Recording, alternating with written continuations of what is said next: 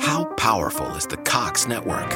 So powerful that one day the internet will let your doctor perform miracles from thousands of miles away. Connecting to remote operating room. Giving a whole new meaning to the term house call. Operation complete. The Cox network. With gig speeds everywhere. It's internet built for tomorrow, today. Cox, bringing us closer. In Cox serviceable areas, speeds vary and are not guaranteed. Cox terms apply. Other restrictions may apply. ¿Te preocupas por tu familia? Entonces, ¿por qué darles solo huevos ordinarios cuando pueden disfrutar de lo mejor? Eggland's Best, los únicos huevos con ese delicioso sabor fresco de granja, además de la mejor nutrición, como 6 veces más vitamina D, 10 veces más vitamina E y 25% menos de grasa saturada que los huevos regulares, además de muchos otros nutrientes importantes. Así que, dales los mejores huevos. Eggland's Best, mejor sabor, mejor nutrición, mejores huevos. Hola, soy Hanna Fernández, divulgadora especializada en bienestar y descanso y autora del libro Aprende a descansar. Quiero darte la bienvenida a un nuevo episodio de mi programa de podcast A Guide to Live Well, una guía práctica de bienestar en la que descubrirás de la mano de los mayores expertos cómo cuidar tu salud y tu entorno para vivir más y vivir mejor. Las enfermedades cardiovasculares son la primera causa de muerte en mujeres por encima de cualquier tipo de cáncer. En 2020 fueron responsables del 26,17% de los fallecimientos totales, frente al 18,6% del cáncer. El mayor enemigo de la mujer es el infarto, y sigue siendo un desconocido. Actualmente, las enfermedades del corazón están cobrándose la vida de una mujer cada 6 minutos en Europa y cada 60 segundos en Estados Unidos. Sin embargo, a pesar de las cifras, la buena noticia es que alrededor del 80% de ellas se podría prevenir. Mi invitada de esta semana tiene claro cuál es la solución. Concienciar y divulgar sobre la importancia de conocer los riesgos asociados a la enfermedad cardiovascular y crear hábitos de vida saludables. La doctora Leticia Fernández Friera es fundadora de la unidad de Cardio Mujer en Atria Clinic y es directora de la unidad de imagen cardíaca y de mujer y coordinadora de investigación en cardiología de HM Hospitales.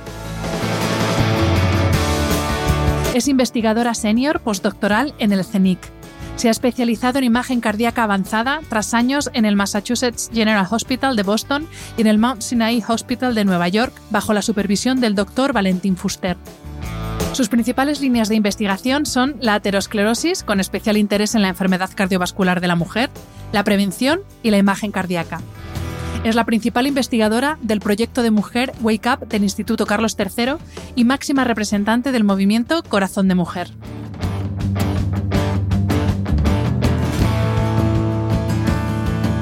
En el episodio de esta semana hablamos de cómo cuidarnos por dentro, en especial las mujeres, que parece que lo de la salud cardiovascular no va con nosotras. Pero ya sabéis que aquí nos gusta cuidarnos tanto por dentro como por fuera. Por eso me hace mucha ilusión recibir en el podcast a Dyson como mecenas de este episodio y a su joya Dyson Airwrap, el moldeador de peinado que riza, alisa, esconde los cabellos encrespados y mucho, mucho más, gracias a los seis accesorios que lo convierten en la herramienta perfecta para cualquier tipo de peinado y de cabello. El moldeador Dyson Airwrap utiliza el fenómeno aerodinámico conocido como efecto Coanda para moldear el cabello con aire. La tecnología es alucinante. Mide la temperatura 40 veces por segundo, de tal forma que evita el daño por calor extremo en el cabello, dando la medida justa en cada momento. Por tiempo limitado tenéis disponible una edición especial con un kit de peines de regalo. Descubre mucho más en dyson.es.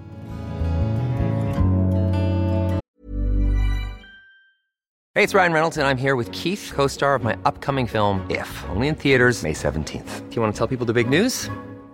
All right, I'll do. Sign up now and you'll get unlimited for $15 a month in six months of Paramount Plus Essential Plan on us. Mintmobile.com slash switch. Upfront payment of $45 equivalent to $15 per month. Unlimited over 40 gigabytes per month. Face lower speeds. Videos at 480p. Active Mint customers by 531.24 get six months of Paramount Plus Essential Plan. Auto renews after six months. Offer ends May 31st, 2024. Separate Paramount Plus registration required. Terms and conditions apply if rated PG.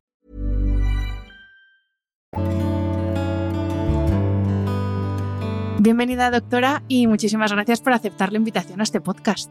Muchas gracias, Hanna, por invitarme. Un placer estar hoy aquí con vosotros. Pues eh, vamos a empezar explicando qué es eso de la salud cardiovascular, porque es eh, de estos términos típicos que la gente utiliza, lo oímos, lo leemos, pero luego a la hora de definirlo, ¿qué entendemos por salud cardiovascular? La salud cardiovascular es encontrarnos bien, sin enfermedad, tanto a nivel del corazón como de todas nuestras arterias. Es el objetivo que queremos cumplir, tanto ahora como en el futuro. ¿Y mm, eh, qué órganos están implicados en esa salud cardiovascular? Más allá del corazón, que es un poco pues, por lógica, vale, sí, cardiovascular, corazón, pero no solamente nuestra salud cardiovascular depende del corazón. Sí, buena pregunta, porque todo el mundo que va al cardiólogo parece que solamente se afecta al corazón, ¿no? Pero el sistema cardiovascular Está constituido por tanto el corazón como por todas las arterias de nuestro cuerpo, tanto las arterias que irrigan el cerebro como las arterias que irrigan el corazón, como las arterias que irrigan las piernas. Por eso, dependiendo de qué arteria se cierre, se puede producir un ictus, un infarto o un problema de arteriopatía periférica. No solo el corazón, que ya de por sí es un órgano complejo, es el jefe de todos los órganos, donde también hay válvulas, ahí están las arterias, está el sistema eléctrico, está el músculo, entonces hay que ponerle nombre y apellido a todas esas afectaciones del sistema cardiovascular. Ahora, ahora vamos a, entrar más en detalle, pero eh, te voy a hacer una pregunta que la gente lo mismo dice, qué obviedad estás preguntando, Hanna, pero yo creo que mucha gente se va a sorprender cuando nos respondas y es, eh, ¿dónde está el corazón? Eh, cómo es el corazón y qué partes tiene un corazón. Porque esto lo mismo alguien lo ha visto en anatomía, se ha tenido suerte en el cole. No hablo de los médicos, obviamente. Pero, pero los demás, aparte de la imagen esta que tenemos del típico corazón que todos tenemos en la cabeza, mm, ¿qué es esto? ¿Cómo es esto? Sí, es importante conocerlo para saber cómo puede enfermar y cómo podemos evitar que enferme. Entonces, el corazón está en el centro del pecho. Pues mira, primer mito, no está a la izquierda, ¿no? No está, a la izquierda, está orientado hacia la izquierda, pero es verdad que, está situado en, eh, protegido por las costillas dentro de la caja torácica, pero más hacia el centro. Lo único que el ápex, la punta, está orientada hacia el lado izquierdo. Es su tamaño, es como un puño, nuestro puño se dice que representa el tamaño de nuestro corazón. Eh, las arterias, tenemos 100.000 kilómetros de arterias, si las estiráramos todos, entre arterias, capilares, venas, o sea que una auténtica autopista dentro de nuestro cuerpo y enrollada perfectamente. Y en el corazón, como habíamos comentado ahora, hay muchas partes y muchos órganos el músculo del corazón, que es el que expulsa la sangre, que no puede parar y está latiendo, pues en los hombres 60 veces por minuto, en las mujeres un poquito más, 80 veces por minuto, porque la caja torácica de la mujer es más pequeña, entonces para expulsar la misma sangre tiene que ir un poquito más rápido. Entonces, aparte de ese músculo del corazón, que es lo que básicamente todos llamamos corazón, están las válvulas. Hay cuatro válvulas que son las que dirigen la sangre hacia adelante y se cierran esas válvulas, son como puertas para que la sangre no se vaya hacia atrás. Está también pues todos los grandes vasos, es decir, la aorta, que es la arteria principal que lleva la sangre a los órganos desde el corazón, la sangre limpia, y también pues la arteria pulmonar, que lleva la sangre sucia del corazón a los pulmones para que se limpie. Y luego hay otras venas que llegan al corazón, las venas pulmonares, que llegan limpias de los pulmones, o las venas cavas, que llegan sucias eh, al corazón de recibir todos los desechos del cuerpo humano, ¿no? Entonces está todos los grandes vasos, el músculo, las válvulas y luego las arterias, las arterias que nutren a ese músculo del corazón. Se llaman las arterias coronarias porque hacen una corona alrededor del corazón. Son muy pequeñitas, miden 3 milímetros y es muy importante mantenerlas bien abiertas, sin placas de colesterol. Y luego, ¿qué más cosas tenemos? Tenemos la electricidad del corazón que manda los impulsos y, haga que, y hace que se contraiga pues, de forma eh, sincrónica, tanto el lado derecho como el lado izquierdo. Cuando se alteran, pues se producen eh, las arritmias. O sea que básicamente hay un montón de elementos que, tenemos que proteger. Has dicho que más o menos es del tamaño de un puño y como cuánto pesa, porque estoy pensando, y los dos, no quiero decir que sean los dos órganos más importantes, cerebro y corazón, pero bueno, digamos, los dos sin los que sí o sí no podemos vivir, son pequeños y pesan relativamente poco. El corazón más o menos cuánto pesa. Unos 300 gramos. Fíjate. Sí, 300, 400, sí, sí, totalmente. La mujer pesa un poco menos, y en el hombre 400, 500, pero vamos, que no llega a un kilo. Y es, es, un órgano que con la edad y con el tiempo puede cambiar de forma, evolucionar eh, más grande, eh, pequeño, porque sí que se habla que el corazón se hace grande con la edad, pero no sé si esto es algo metafórico o es real, que, que se va haciendo más grande con la edad. ¿Cambia? Bueno, si estamos sanos, no tiene por qué cambiar. Es verdad que se ha descrito en estudios experimentales en animales que las válvulas que son las puertas que dirigen la sangre, a veces se adaptan a determinadas circunstancias, ¿no? Pero solo cuando enferma el corazón cambia. Entonces, si tenemos un problema, pues el corazón se acaba haciendo más grande, se dilata o se acaba haciendo más gordito, se hipertrofia, pero eso es en situaciones que está sometido a más presión o que no está manejando bien los líquidos de nuestro cuerpo. Em, seguimos con esta comparativa corazón-cerebro porque igual que lo que pasa en el cerebro, que es eh, que digamos que funciona por impulsos eléctricos, el corazón, como ya nos has adelantado, también funciona por impulsos eléctricos. Y, de hecho, en, tu libro eh, tú hablas del baile sístole-diástole. Y son esas dos cosas que todo el mundo conoce la palabra, pero yo si me dices qué es la sístole diástole, ni idea, no te lo sé describir, definir, perdón. Así que ¿Qué es ese baile? Pues mira, es muy fácil. La sístole es cuando se contrae el corazón, como una esponja que se contrae y sale toda la sangre. Y la diástole es cuando se relaja el corazón y se llena de sangre. Eh, llega la sangre al corazón. Entonces, primero, bueno, no sabemos qué es primero y qué después, pero para que lo entendáis, es como que la sangre llega al corazón, se llena de sangre, la aspira, eso es la diástole, y luego toda esa sangre la expulsa contrae el corazón para que llegue a los órganos y esa es la sístole. Y esto funciona por impulsos eléctricos. Por impulsos eléctricos. Entonces tiene que estar perfectamente contra, eh, eh, coordinada.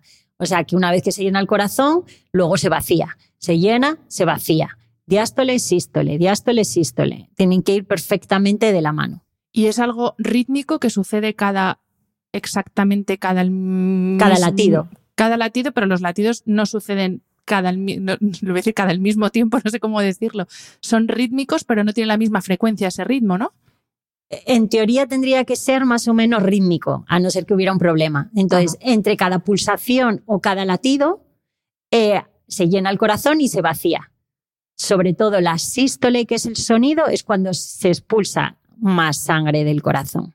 Vale, y entonces esos dos procesos sí que duran lo mismo siempre idealmente. Sí, la sístole suele ser más cortita y la diástole más larga. Vale. Pues eh, vamos a hablar de algunos de los indicadores, de nuevo, de los más frecuentes, que, por ejemplo, la gente que hace deporte eh, oye mucho hablar pues, de frecuencia cardíaca máxima y de estas cosas. Pues eh, te voy a pedir, doctora, que nos expliques qué nos dicen estos indicadores de nuestra salud. Por ejemplo, frecuencia cardíaca máxima. ¿Qué es? ¿Y cómo puedo saber, yo que soy deportista, los que nos escuchan que son deportistas, o incluso una persona en el día a día, cuál es una frecuencia cardíaca máxima sana y cuándo tiene que preocuparse y sobre todo cómo saber eh, cómo medir esa frecuencia cardíaca máxima. Claro, pues esto hay fórmulas para medir la frecuencia cardíaca máxima o submáxima, ¿no? Cuando hacemos una prueba de esfuerzo, que se eh, relativiza por el sexo y por el peso también. Y también hay que tener en cuenta la tensión arterial. O sea, que es, eh, cada uno tiene su frecuencia cardíaca máxima, como si dijéramos. Entonces, hay que conocer hasta dónde puede llegar uno basándose en el entrenamiento que tiene. ¿Vale? Pero tiene que llegar a un mínimo para que una prueba pueda ser concluyente. Por ejemplo, una prueba de esfuerzo, al menos tienes que llegar al 85% de tu frecuencia cardíaca máxima, que ya está definida por esa fórmula, para que el cardiólogo pues, podamos emitir unas conclusiones. Y en el lado contrario, la frecuencia cardíaca en reposo, que esto ahora que se habla tanto de estrés y mm, con todos los wearables que se puede medir prácticamente de todo ya, eh, se habla mucho de la frecuencia cardíaca en reposo y que es un indicador, cuando esa frecuencia cardíaca en reposo es muy alta, un indicador, y corrígeme si esto no es así, de, pues de que la cosa no va bien, de que estamos demasiado activados, por así decir. Sí, la frecuencia cardíaca en reposo siempre es más baja que cuando hacemos ejercicio.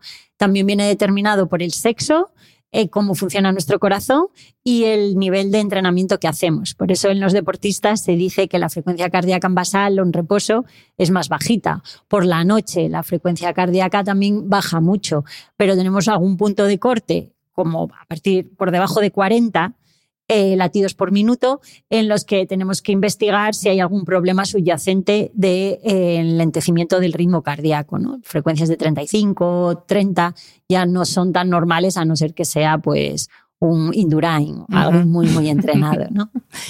y otro de los indicadores que también, de nuevo, eh, se está utilizando mucho ahora, sobre todo relacionado con temas de estrés y la activación del sistema nervioso autónomo, eh, la, o el, mejor dicho, la activación de la rama simpática frente a la parasimpática, que es la variabilidad de la frecuencia cardíaca. Y esto es una cosa que también cuesta entender exactamente lo que es y sobre todo, eh, ¿es verdad que si es muy, muy, muy baja hay que preocuparse y tiene que ser lo más alta posible o al revés? Porque yo he leído de todo sobre el tema. Ya, bueno, la variabilidad es algo que ocurre simplemente con la respiración.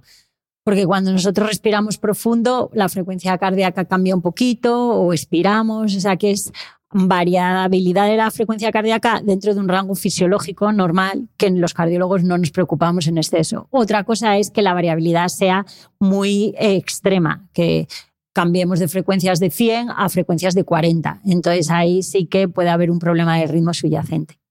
Y pero ¿Es, ¿Es, indicador entonces de lo que comentaba el sistema un poco nervioso? De mm, Bueno, sí, porque al final está controlado mucho por nuestras emociones, y, depende pues si eh, se activa el sistema simpático, pues nos vamos a acelerar más el pulso eh, y con la respiración, pero es algo fisiológico. Yo no me preocuparía en exceso a no ser que eh, tenga síntomas, pues mareos o falta de aire, o que la variabilidad sea muy extrema, desde latidos muy rápidos a latidos muy, muy pequeños. Pero si es mm, intermedia, entre pues 50-70 no me preocuparía. ¿Y hay algún otro indicador, algún otro número, por así decir, eh, aparte de estos tres que hemos visto, que nos pueda hablar de nuestra salud cardiovascular y en nuestro día a día? Obviamente vosotros en consulta tendréis mil cosas con, con toda la parotología que tenéis para medir, pero para una persona de a pie, ¿hay algún otro indicador que tenga que observar o con conocer por lo menos los dos primeros, ya va bien. La tensión arterial. La tensión arterial es bastante fácil de monitorizar y te estima mucho tu salud cardiovascular. Si una tensión está alta, probablemente tu corazón esté sufriendo más. Si tienes las tensiones reguladas, pues está bien, incluso a la baja. ¿no? La tensión arterial, tanto la alta, que es la sistólica, porque es cuando se contrae el corazón, como la baja, que es la diastólica, que es cuando se relaja el corazón, es importante eh, revisarlas periódicamente. Y aparte, pues la frecuencia respiratoria alguien que está taquimneico respirando muchas veces por minuto, pues también puede ser un indicador de que el corazón no está bombeando la sangre oxigenada con suficiente velocidad. Y puede influir, porque ahora eh, al, verte, vosotros no habéis visto a la doctora, pero yo sí le he visto un gesto que ha hecho como una respiración como de hiperventilación. Y es verdad que ahora se habla mucho del trabajo de respiración precisamente para controlar ese exceso de respiración, sobre todo bucal y respiración torácica, frente a la respiración nasal, que es más fisiológica y, que va más, más diafragmática, no es tanto torácica.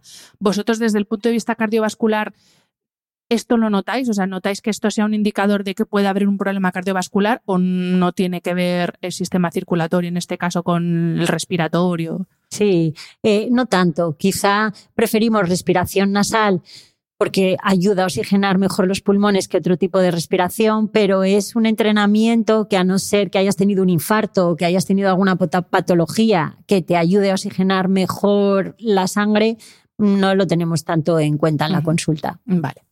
Pues vamos a hablar de enfermedad, que yo sé que esto no mola, pero para prevenir hay que conocer los posibles riesgos. Entonces, primero, eh, vamos a definir qué es enfermedad cardiovascular y sobre todo vamos a diferenciar, eh, si te parece, doctora, entre qué es inevitable, porque en esto también hay mucho de es que a mí me viene de familia, entonces yo paso y hago mi vida porque me viene de familia. Entonces, ¿qué es inevitable y qué es evitable?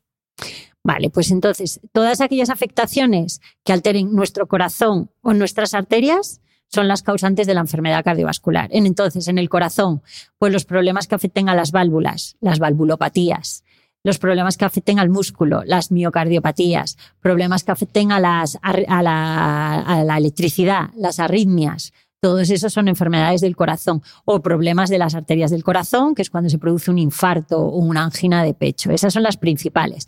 Y luego la principal enfermedad de las arterias es la aterosclerosis que es el depósito de placas de colesterol dentro pues de la arteria.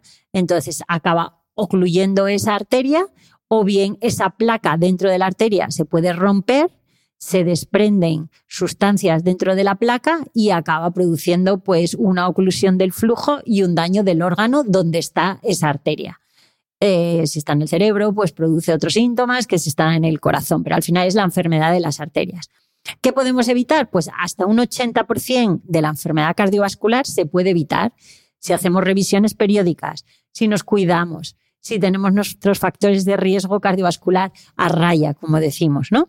Entonces, ¿qué peso tiene la genética? Pues mucho, pero ahora existe el concepto de la epigenética, que podemos modificar la genética que heredamos. O sea que porque nuestros padres hayan tenido muchos infartos o en la familia haya mucha carga de enfermedad, nosotros podemos poner nuestro granito de arena e intentar al menos enlentecer esa progresión de la enfermedad cardiovascular. Es verdad que vamos a, tener más riesgo que otras personas y vamos a tener que tener más cuidado en cuidarnos, pero se puede modificar y nuestro destino no está ya determinado. O sea, que esa gente que dice, pues nada, a mí que me den la pastilla y, bien de comer y bien de no moverme, porque total lo traigo en los genes. No, hay que intentar cambiarles, porque de verdad que se puede evitar. Eso yo creo que es uno de los motivos por los que estamos aquí, mm. motivar que aunque es la primera causa de muerte a nivel del mundo, una de cada dos personas en el 2040 padeceremos una enfermedad cardiovascular, se puede evitar. Entonces hay que poner de la mano de cada uno para, hacerlo bien. Pues vamos a hablar de esos factores de riesgo, ¿no? Y de nuevo, eh, bueno, pero iba a decir factores de riesgo evitables, no, es que todos los factores de riesgo son evitables. Me refiero a los factores de riesgo de esa parte evitable. Pues lo que traemos de serie, pues ya está, lo tenemos, pero hay un 80% que sí que podemos hacer y que sí que está en nuestra mano. Entonces, ¿qué es lo que tenemos que evitar sí o sí? Y aquí sin medias tintas, o sea, y yo lo digo, hay que dejar de fumar ya. Y luego todo lo que va a decir la doctora, pero lo del tabaco. Yo es que soy de la liga antitabaco, ¿eh? exfumadora, pero soy liga antitabaco. Entonces, ¿cuáles son los factores de, riesgo que tenemos que evitar? Pues mira, eh, hay algunos que son mecánicos y hay algunos que son bioquímicos, que llamamos, ¿no? Los mecánicos, principalmente la tensión arterial. Entonces, hay que mirarnos la tensión periódicamente y hay que comer con poca sal. O sea, la sal fuera de nuestra vida, porque sube mucho la tensión arterial. Aprender a comer con menos sal. No me veis, pero estoy a punto de llorar porque a mí me gusta mucho la, sal. claro, sí. Pero bueno, no ve mal de tensión. ¿eh? Yo es verdad que la tensión no, otras cosas sí, pero la tensión no. Claro, entonces, luego los factores bioquímicos, pues están el colesterol, ¿vale? que es importante decir que hay un colesterol bueno y un colesterol malo, que vienen muchas mujeres a mi consulta y dicen, tengo el colesterol alto, pero ¿cuál? El ahora, bueno ahora vamos a hablar de, esto del bueno o malo, que también eh, tiene tela. Tiene mucha tela. Pues eso. Seguimos con los riesgos y luego vamos a ver. Fenomenal. El colesterol se merece su pregunta. Eso, fenomenal. pues entonces, en el colesterol, ¿cómo lo podemos evitar sobre todo? Eh, comiendo bien, mm, dieta mediterránea, sin ser extremistas, siendo moderados haciendo ejercicio físico. Ese es el primer escalón, movernos y la alimentación para el colesterol y también para el azúcar. Al final, la diabetes es otro factor de riesgo junto con la tensión arterial alta y el colesterol alto. La diabetes es una enfermedad sistémica que no solo al corazón, sino que puede afectar a cualquier órgano. Y ahí el truco también es no tomar bebidas azucaradas. A veces parece que nos dan energía, tienen muchísimo azúcar encubierto y hay que tenerlo controlado. Factor de riesgo que ya dijiste tú también, el tabaco. Tendría que eliminarse ya desde nacimiento, no es, eh, no que no existiera, quiero decir. Es una droga al final. Entonces, eliminarla de nuestra realidad. Eh, más cosas, estilo de vida, que viene junto con la obesidad, pero eso viene también con la dieta y el ejercicio físico y también otros factores que llamamos psicosociales, ¿no? que entramos ahí en el mundo del sueño, del estrés, de la personalidad. Pero básicamente esos serían los factores de riesgo principales. La hipertensión arterial, el colesterol alto, la diabetes mellitus, el tabaquismo y luego pues obesidad, estilo de vida nocivo. Mm, vale. Pues ahora sí, vamos con el colesterol eh, y eso de colesterol malo, colesterol bueno, LDL, HDL y el juego este que hacemos de, pero si tengo este alto y el otro alto también, entonces bien, ¿no? Porque eso yo también lo he visto y digo, hombre, no sé hasta qué punto este razonamiento es muy científico, pero bueno, lo mismo sí. Entonces, eh, expláyate, colesterol. Pues sí, la verdad que es que el colesterol es un mundo. Pero efectivamente, en las analíticas muchas veces tenemos el colesterol total y esa es una suma de todos los tipos de colesterol que tenemos. Eh, ya sea el que producimos como el que comemos, ¿vale? Porque eh, solo el 20% de colesterol que tenemos viene de la dieta, o sea que es mucho el que produce, el balance de producción y eliminación, ¿vale? Entonces, ese es el colesterol total. Pero dentro del colesterol total hay uno que llamamos bueno porque ayuda a retirar el colesterol de la sangre a que se elimine por el hígado, que es el HDL, y otro que decimos el colesterol malo, que realmente mm, favorece más a que ese colesterol que está en la sangre se acabe depositando en la pared de la arteria, ¿vale? Entonces, si tenemos el bueno muy alto, eso es bueno. Pero es verdad que ya las últimas investigaciones dicen que si lo tenemos más de 100 miligramos de cilitro, ya no es tan bueno. O sea, que se sumaría al malo, como si dijéramos. Y el colesterol malo es una ciencia también. Cada vez las guías de práctica clínica nos dicen cuanto más bajo, mejor.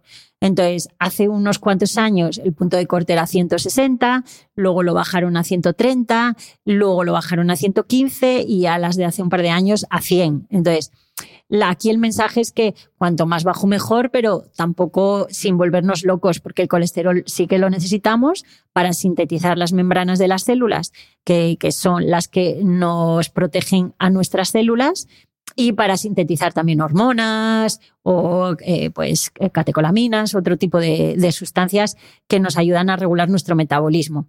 Entonces, la enseñanza LDL, cuanto más bajo mejor, pero poniendo en una balanza sobre todo qué pese estilo de vida, y HDL alto pero sin pasarnos. ¿Y, lo de que no pase de 100 es el total o...? El HDL. El HDL que no pase de 100. ¿Y el LDL? Que no pase idealmente 115 miligramos de cilitro. Pero es verdad que ya las últimas guías de hace un par de años, las europeas, dicen 100. Pero bueno, en prevención primaria, es decir, en gente que está sana, en torno a 115 eh, está bien. 100, 115. Nos quedamos con el 100, números redondos. Pues genial, 100. Así, si nos pasamos, pues mejor quiero decir que tenemos más margen. Y otra pregunta que te quería hacer, doctora, es, eh, ahora, bueno, eh, también depende de lo que lea cada uno, pero hay como una corriente un poco, vamos, hay una guerra abierta a las estatinas, que es eh, bueno, lo que se utiliza para tratar a personas que tienen colesterol alto, así dicho muy simplemente. Entonces, eh, quería preguntarte, pues eso, ¿qué son las estatinas? ¿Qué hacen exactamente las estatinas?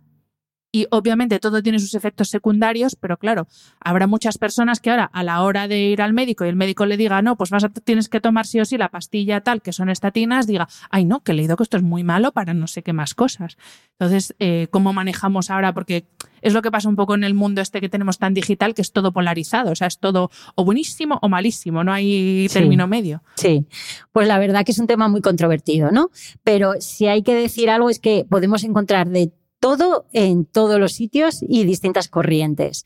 Lo que hay que ver es el peso de la información, dónde leemos lo que leemos, el tipo de revista donde se publica, cómo se ha hecho el estudio, eh, si tiene mucho seguimiento, en qué cortes, o sea que hay que profundizar un poquito en lo que leemos. Y para eso eh, el público se tiene que dejar aconsejar por los profesionales, que como digo yo, leemos la letra pequeña. Entonces, las estatinas es un fármaco que ha demostrado por activa y por pasiva en ensayos multicéntricos, en guías de actuación, estudios longitudinales, con un gran peso que reduce los eventos cardiovasculares. Esa evidencia es así y, no podemos negarla.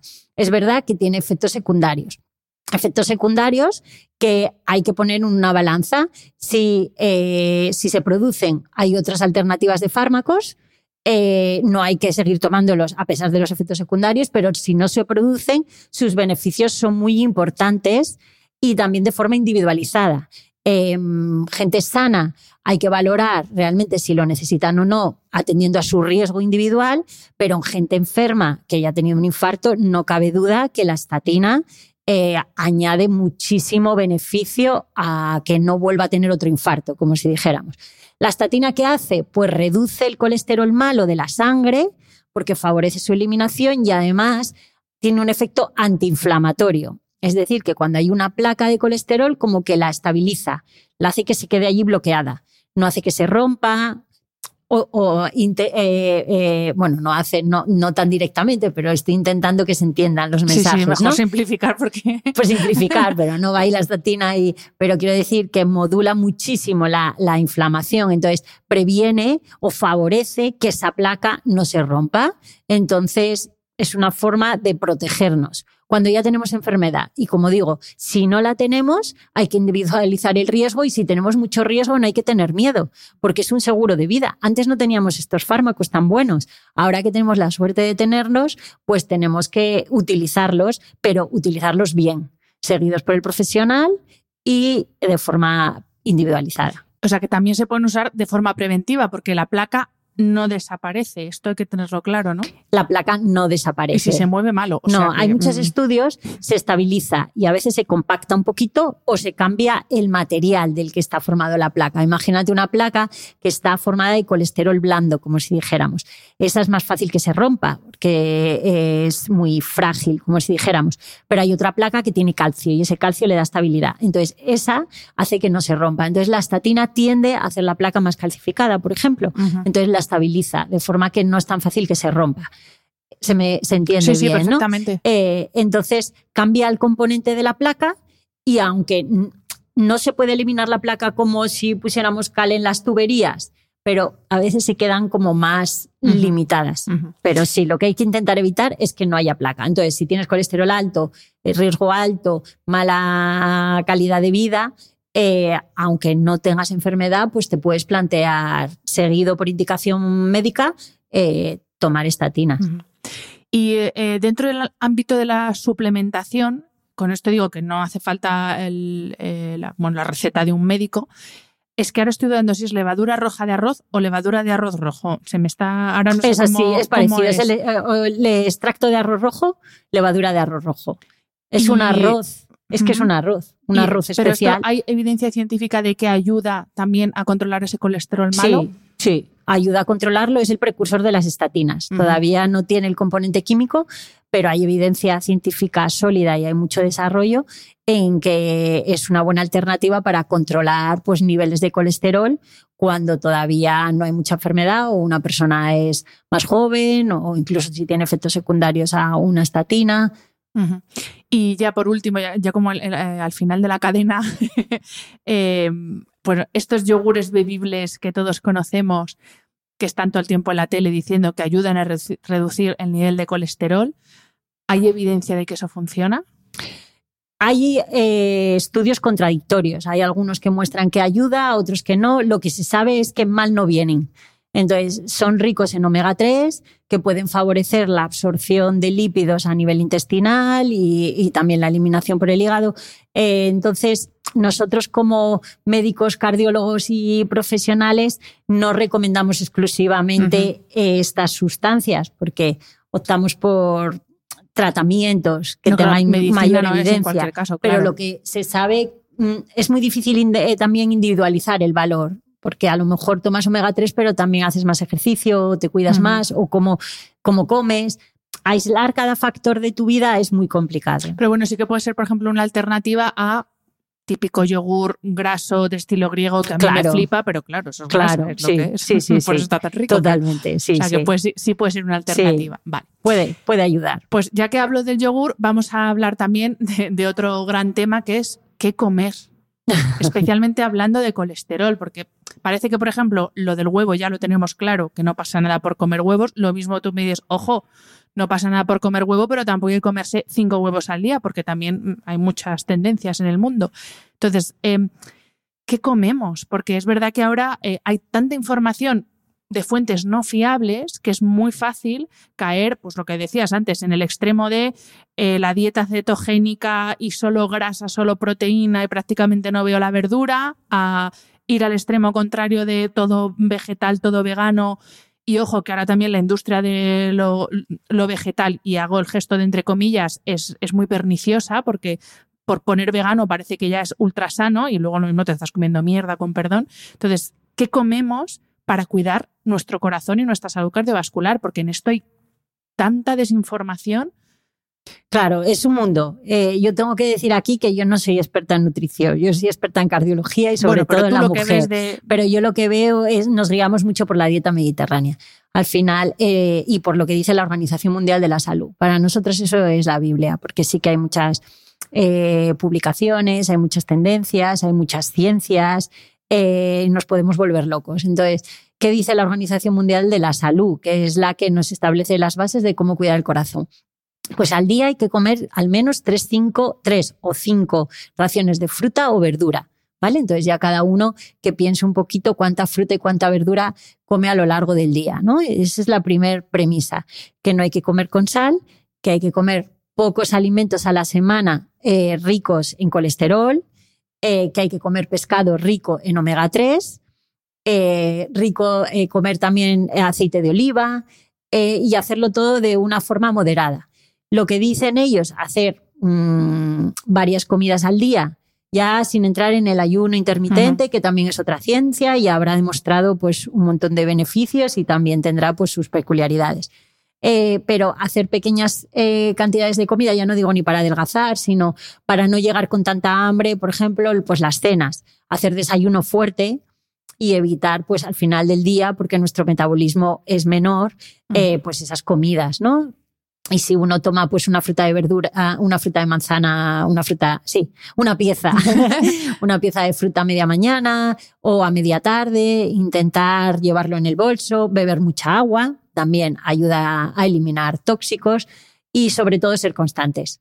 No hacerlo pues cinco días y el fin de semana hacer uno pues eh, saltarse todos los todas las normas. Entonces, en eso eh, es mejor no ser estricto porque si no al final eh, lo que tenemos que aprender es a saber comer, eh, educarnos en nuestro estilo de vida. Eh, un estilo de vida no es una comida o no es un producto, sino es cómo es nuestro día de forma mantenida, en verano, en invierno, en Navidad.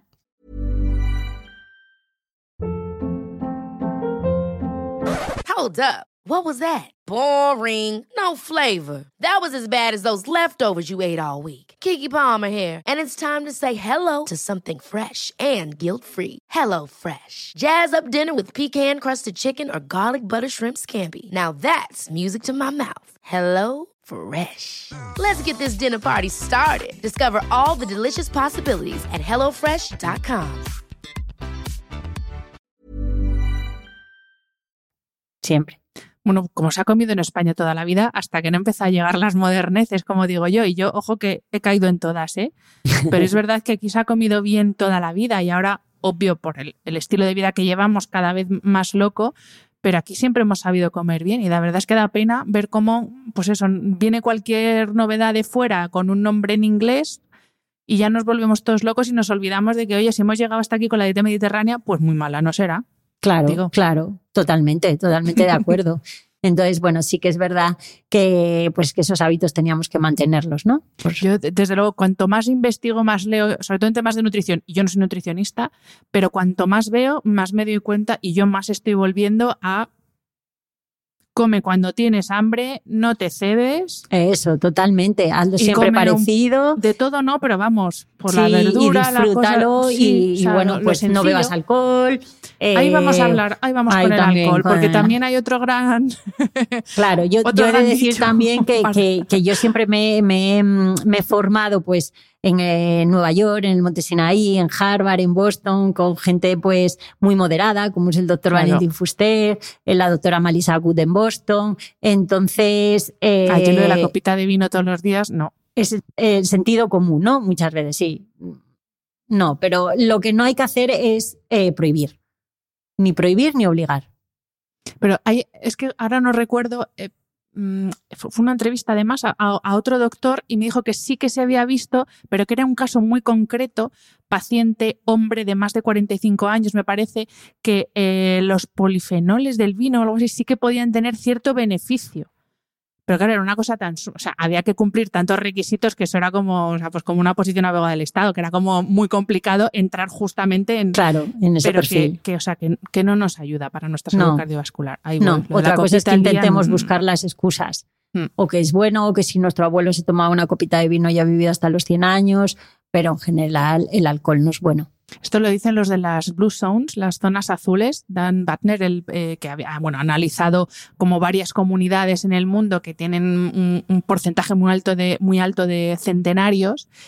Y una de las cosas comunes a casi todos ellos es que tienen pues, los japoneses de Okinawa el sake, los griegos de la península de Icaria no su licor de ahí.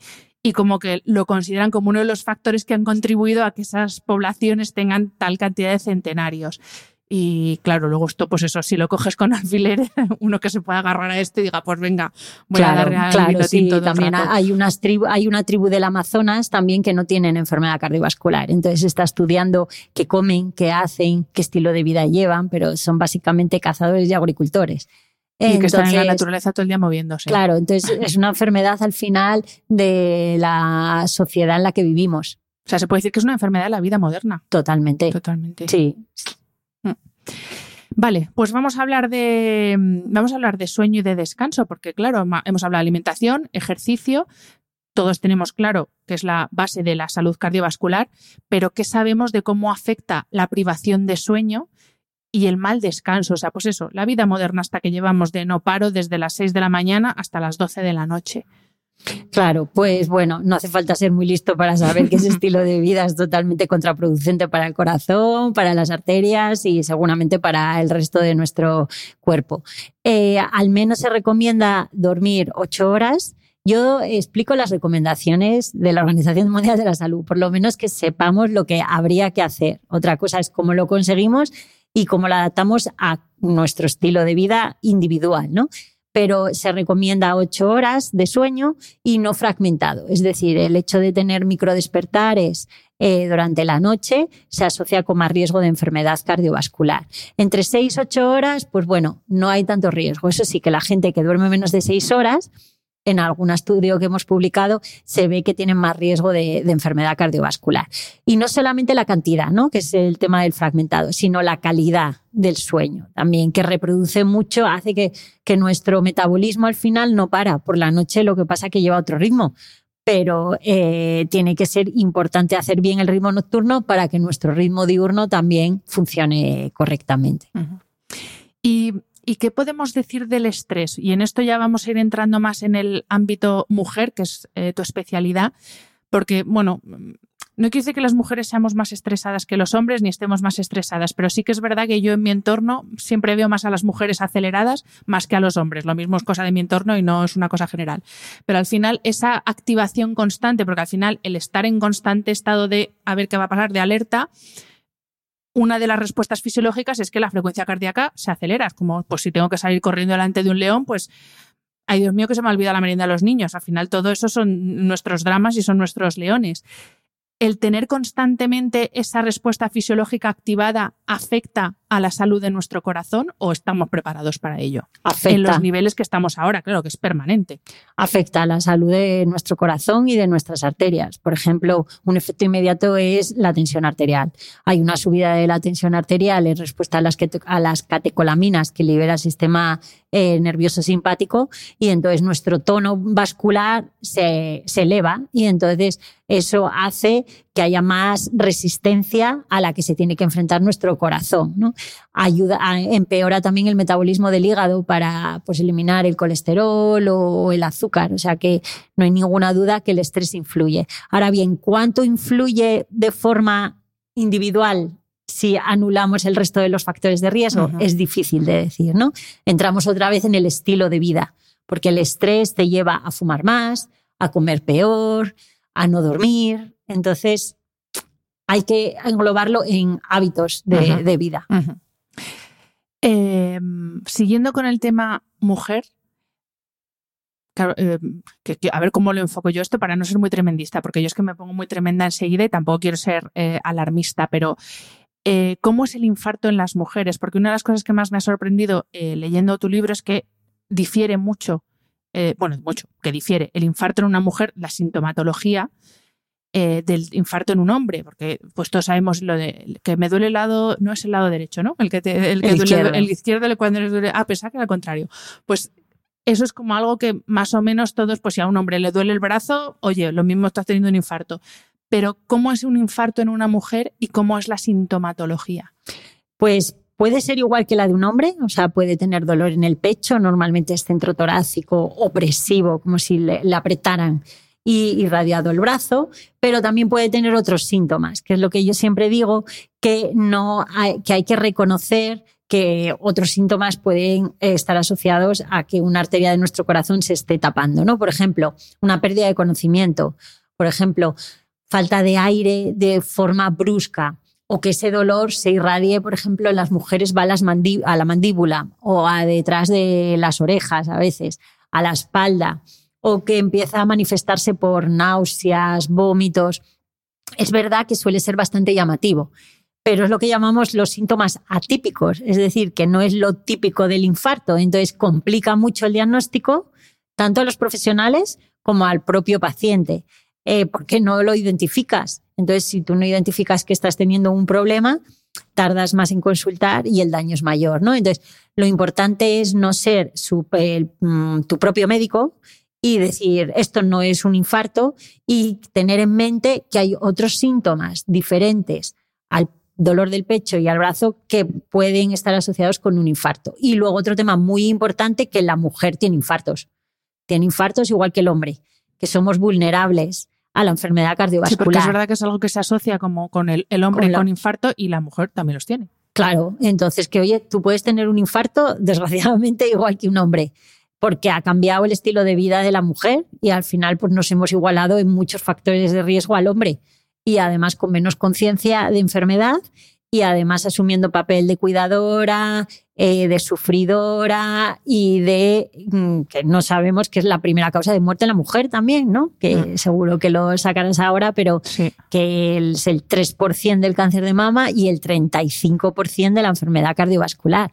Entonces, que no hay que alarmar porque el 80% se previene, pero es importante que la mujer sepa que hay unidades específicas para que la mujer sean vistas. Nosotros, por ejemplo, en la consulta estamos viendo muchas mujeres que tienen que revisarse igual que de ginecología, pues del corazón y tener ese chip. Y simplemente con eso, hacerse analíticas, ir al médico, pues se puede prevenir, como decimos ya, que a todo el mundo le quede claro el 80% mm. de, de, los problemas de corazón.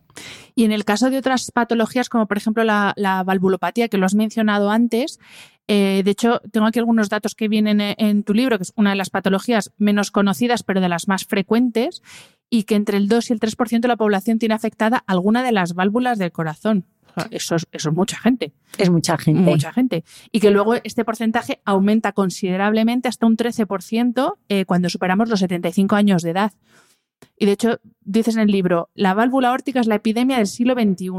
Totalmente. Tal cual que se desconoce, ¿no? Todo el mundo conoce el infarto. Claro, es que uno piensa, va mal el corazón, infarto, no te planteas otra cosa, pero ahí tenemos los números. Totalmente. Eh, la estenosis aórtica, que es cuando una de las válvulas del corazón no abre bien, no expulsa bien la sangre, entonces hay un fallo de todo el cuerpo, ¿no? Sistémico, que es la, la patología más frecuente y que a personas más mayores en el hospital y más mayores no tantos, a partir de 70 años.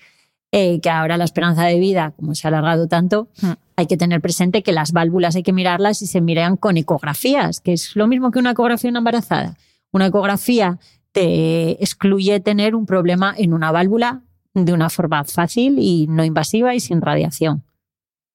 Y tanto la valvulopatía como arritmias que hemos hablado antes, la aterosclerosis que también has hablado antes, en porcentaje hombre-mujer, estamos más o menos a la par o mm, hay alguna de ellas que sean más más mm, no me sale la palabra ahora bueno más más prevalente más, prevalente eh, en mujer o más o menos estamos ya a la par por eso que decías antes que tenemos el mismo estilo de vida horroroso que llevamos la mayoría.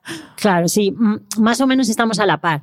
Quizá las mujeres también un poco más de enfermedad isquémica cerebral poquito más de ictus que infartos en el hombre, quizá los hombres más estenosis aórtica que mujer, la mujer calcifica menos que el hombre, eh, pero la mujer también tiene otras patologías más frecuentes como la miocarditis o todos estos infartos con coronarios normales o la cardiomiopatía de estrés. O sea que más o menos en consultas de cardiología aquí en la clínica tenemos igual hombres que mujeres. Quiero decir que no, no hay una diferencia tan marcada como antes. Mm. De hecho, muchas veces viene un, viene un hombre a mirarse y dice la mujer, pues yo también me quiero mirar. Y entonces tan natural se miran los dos.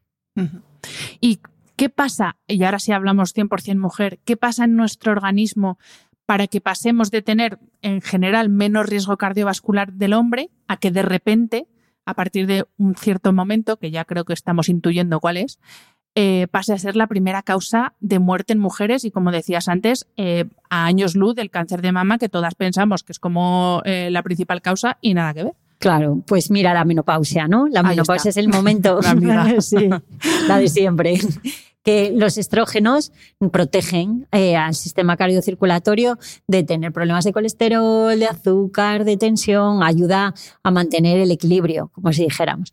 Pero claro, en la menopausia se reduce la cantidad de estrógeno y además el tipo de estrógeno también se modifica. Entonces empezamos a estar más desprotegidas. La tensión sube. Ah, yo siempre era hipotensa. Ayer mismo una señora la consulta. Pues yo siempre tenía la tensión baja, 160, 100. Claro, hasta que la empiezas a tener alta. No es algo permanente que siempre tengamos los factores de riesgo bien, es que cambian. Eh, entonces, es esa época especialmente importante y de hecho ahora lo dicen ya las guías de práctica clínica, que a los 50 años es una edad razonable donde la mujer tiene que realizar pues, una primera revisión eh, cardiovascular y porque es un momento especialmente delicado de hormonal, ¿no? Y entonces, ¿y qué ocurre a esas personas también que tienen la menopausia precoz? A los 40 años o que se les opera pues de histerectomías por problemas, pues también. Todos los efectos hormonales en la mujer desgraciadamente se suman a tener más riesgo cardiovascular. O una menarquia precoz también porque va a estar también alterado sus, eh, sus procesos hormonales. O la mujer embarazada que tiene tensión alta, la preeclampsia o la diabetes gestacional, o sea que hay en la mujer además de los factores que ya hablamos, se suman otros.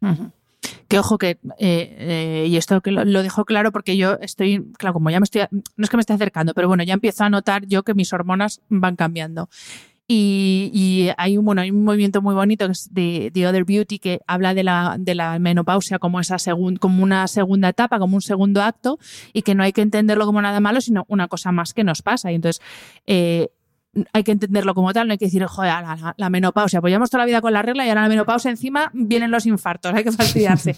Pero sí que es verdad que conociendo y sabiendo lo que pasa, uh -huh. una puede prevenir y sobre todo puede tener una, una esperanza de vida con calidad de vida, porque claro, muy bien que se alargue la esperanza de vida, pero si vamos a pasar 20 años hechas unos zorros, con perdón, pues, pues no sé qué es peor. O sea, no. Totalmente. Además que es que se pueden evitar muchos efectos por la menopausia, por la osteoporosis o todo el tema de la prevención cardiovascular. Pues simplemente, oye, voy a hacerme una analítica y voy a mirarme bien. Es que se puede evitar luego estar muy mal. Y es un estado natural que hay que conocer los síntomas que se tienen, cómo se pueden afrontar. De hecho, ahora cada vez en el hospital pues también tenemos una unidad de menopausia, no es una enfermedad, es un estado evolutivo, pero así como en el embarazo hay mucha información, en la menopausia es un poco tema tabú. Mm. Entonces hay que perder ese miedo y, a, y conocerlo para afrontarlo mejor.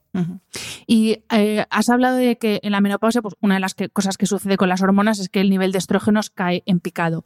Esto también pasa, por ejemplo, eh, en algunas mujeres, bueno, pasa en todas las mujeres, algunas con más o menos sintomatología, antes del ciclo menstrual. ¿Hay evidencia o puede ser que justo en este momento del ciclo seamos más vulnerables a sufrir algún tipo de accidente cardiovascular o en el caso del ciclo menstrual es otro estrógeno diferente y no, no tiene tanto Pues mira, que es ver? buena pregunta. La verdad que hay muchas investigaciones porque se desconoce todos estos temas. Hasta ahora no se había puesto el foco en las hormonas, en la mujer eh, y ahora eh, se empieza a interrogar, eh, ¿será por el estrógeno? ¿Será por la progesterona? ¿Será por el tipo de estrógeno? ¿O qué ocurre pues durante la menstruación? No se sabe, se desconoce, o sea Pues que hay mucho por hacer. A ver, a investigar. Sí, de hecho, en el proyecto Wake Up que estamos haciendo, eh, estamos introduciendo análisis hormonales en las mujeres que incluimos para Ah, ver la relación Pues yo de... me dono, ya lo digo, y seguro que todas las que nos escuchan se donan también a la ciencia.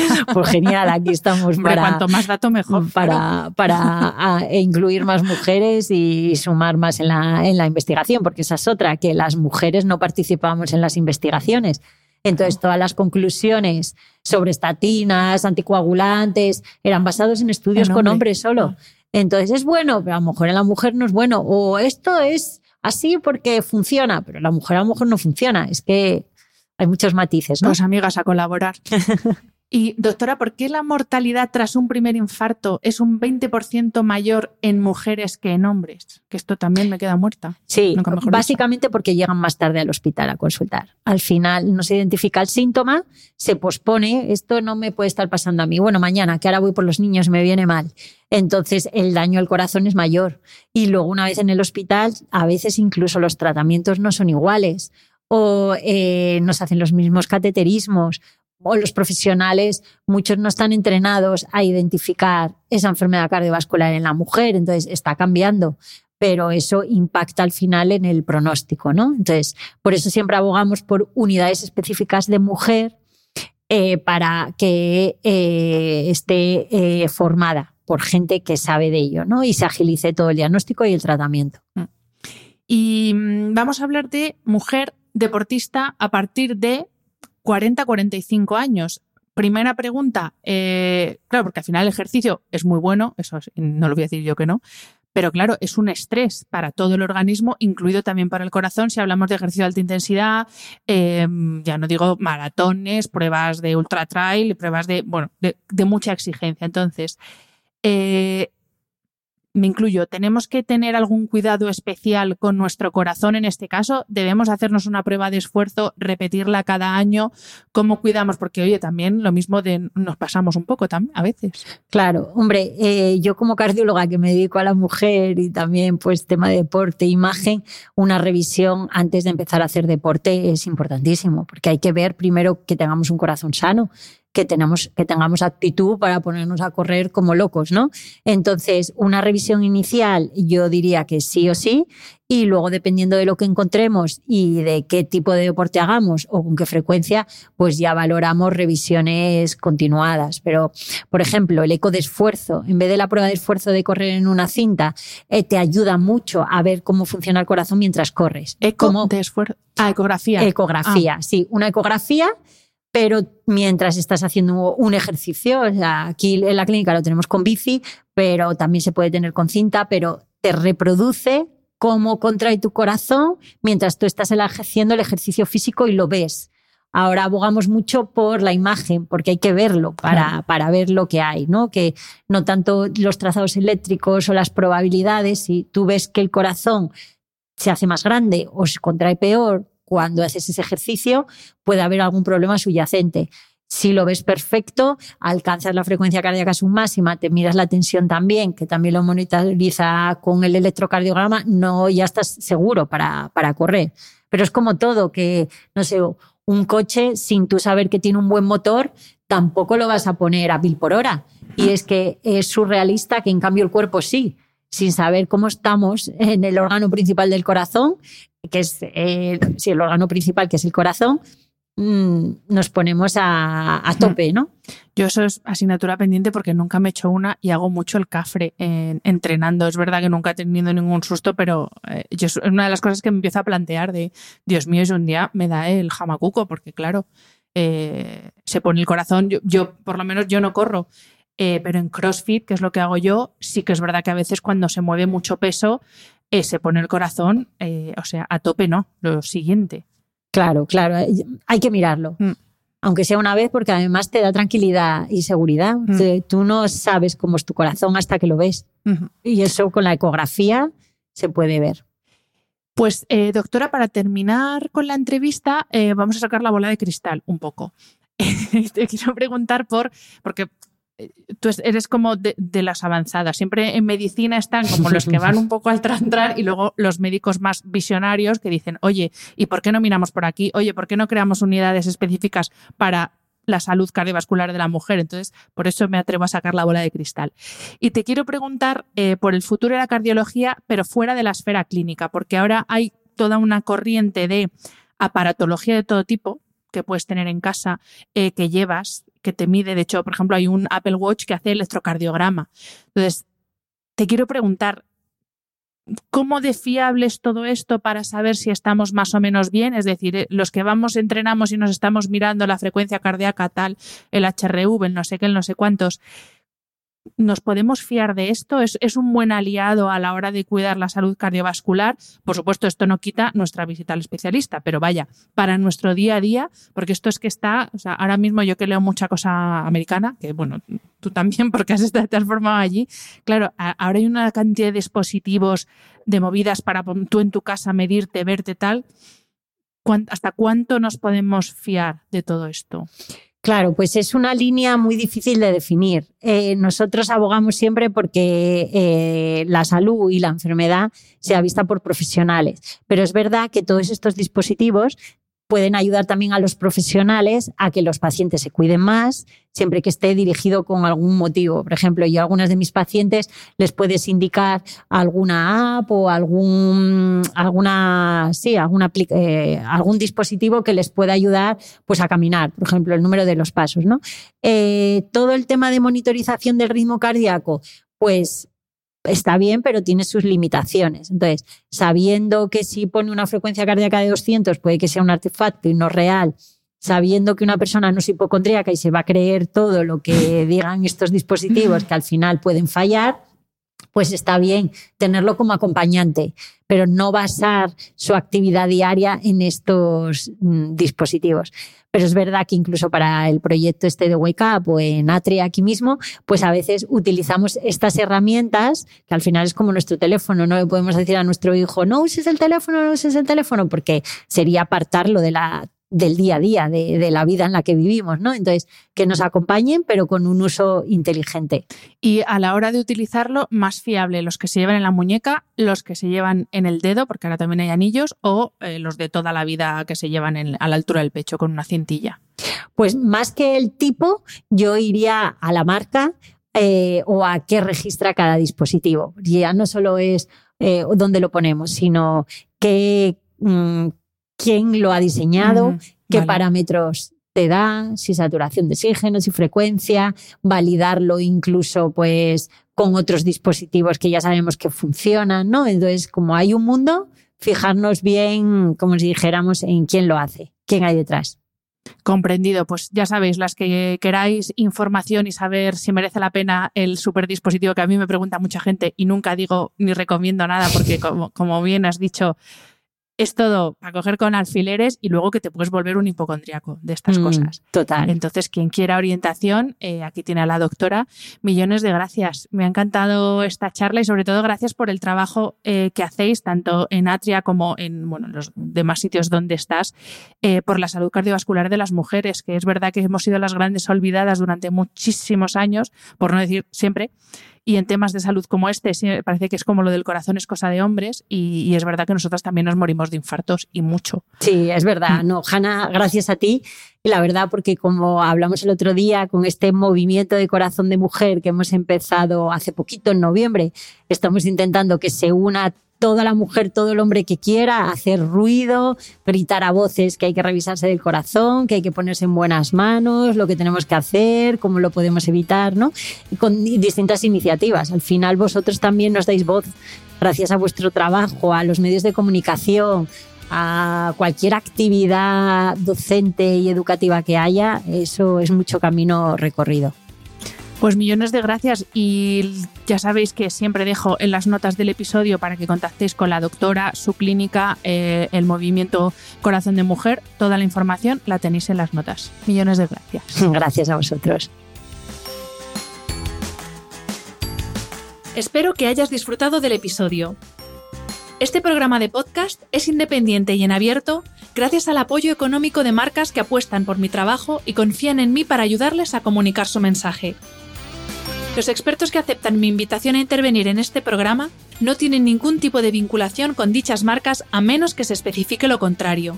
Y todo el contenido de mi podcast, página web y redes sociales que haya sido patrocinado irá acreditado como tal. Gracias por ayudarme a que este proyecto siga siendo viable e independiente visitando la web de mis anunciantes, dejando reseñas, comentarios y valoraciones en las distintas plataformas de reproducción y compartiendo mi contenido en tus redes sociales. Mil gracias por estar al otro lado. Nos escuchamos en el próximo episodio.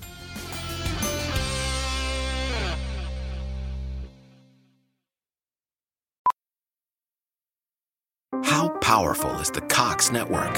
So powerful that one day, the internet will let your doctor perform miracles from thousands of miles away, Connecting to remote operating room. giving a whole new meaning to the term house call.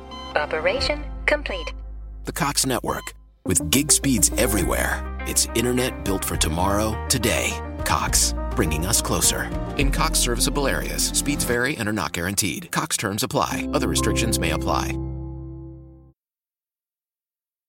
Finding great candidates to hire can be like, well, trying to find a needle in a haystack. Sure, you can post your job to some job board, but then all you can do is hope the right person comes along.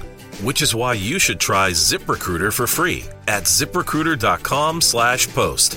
ZipRecruiter doesn't depend on candidates finding you. It finds them for you. Its powerful technology identifies people with the right experience and actively invites them to apply to your job. You get qualified candidates fast. So, while other companies might deliver a lot of hay, ZipRecruiter finds you what you're looking for. The needle in the haystack.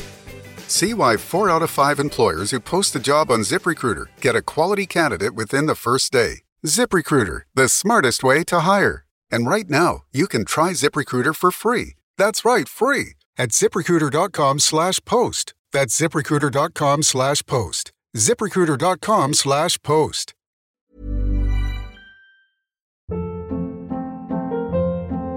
Hold up. What was that? Boring. No flavor. That was as bad as those leftovers you ate all week. Kiki Palmer here, and it's time to say hello to something fresh and guilt-free. Hello Fresh. Jazz up dinner with pecan-crusted chicken or garlic butter shrimp scampi. Now that's music to my mouth. Hello Fresh. Let's get this dinner party started. Discover all the delicious possibilities at hellofresh.com.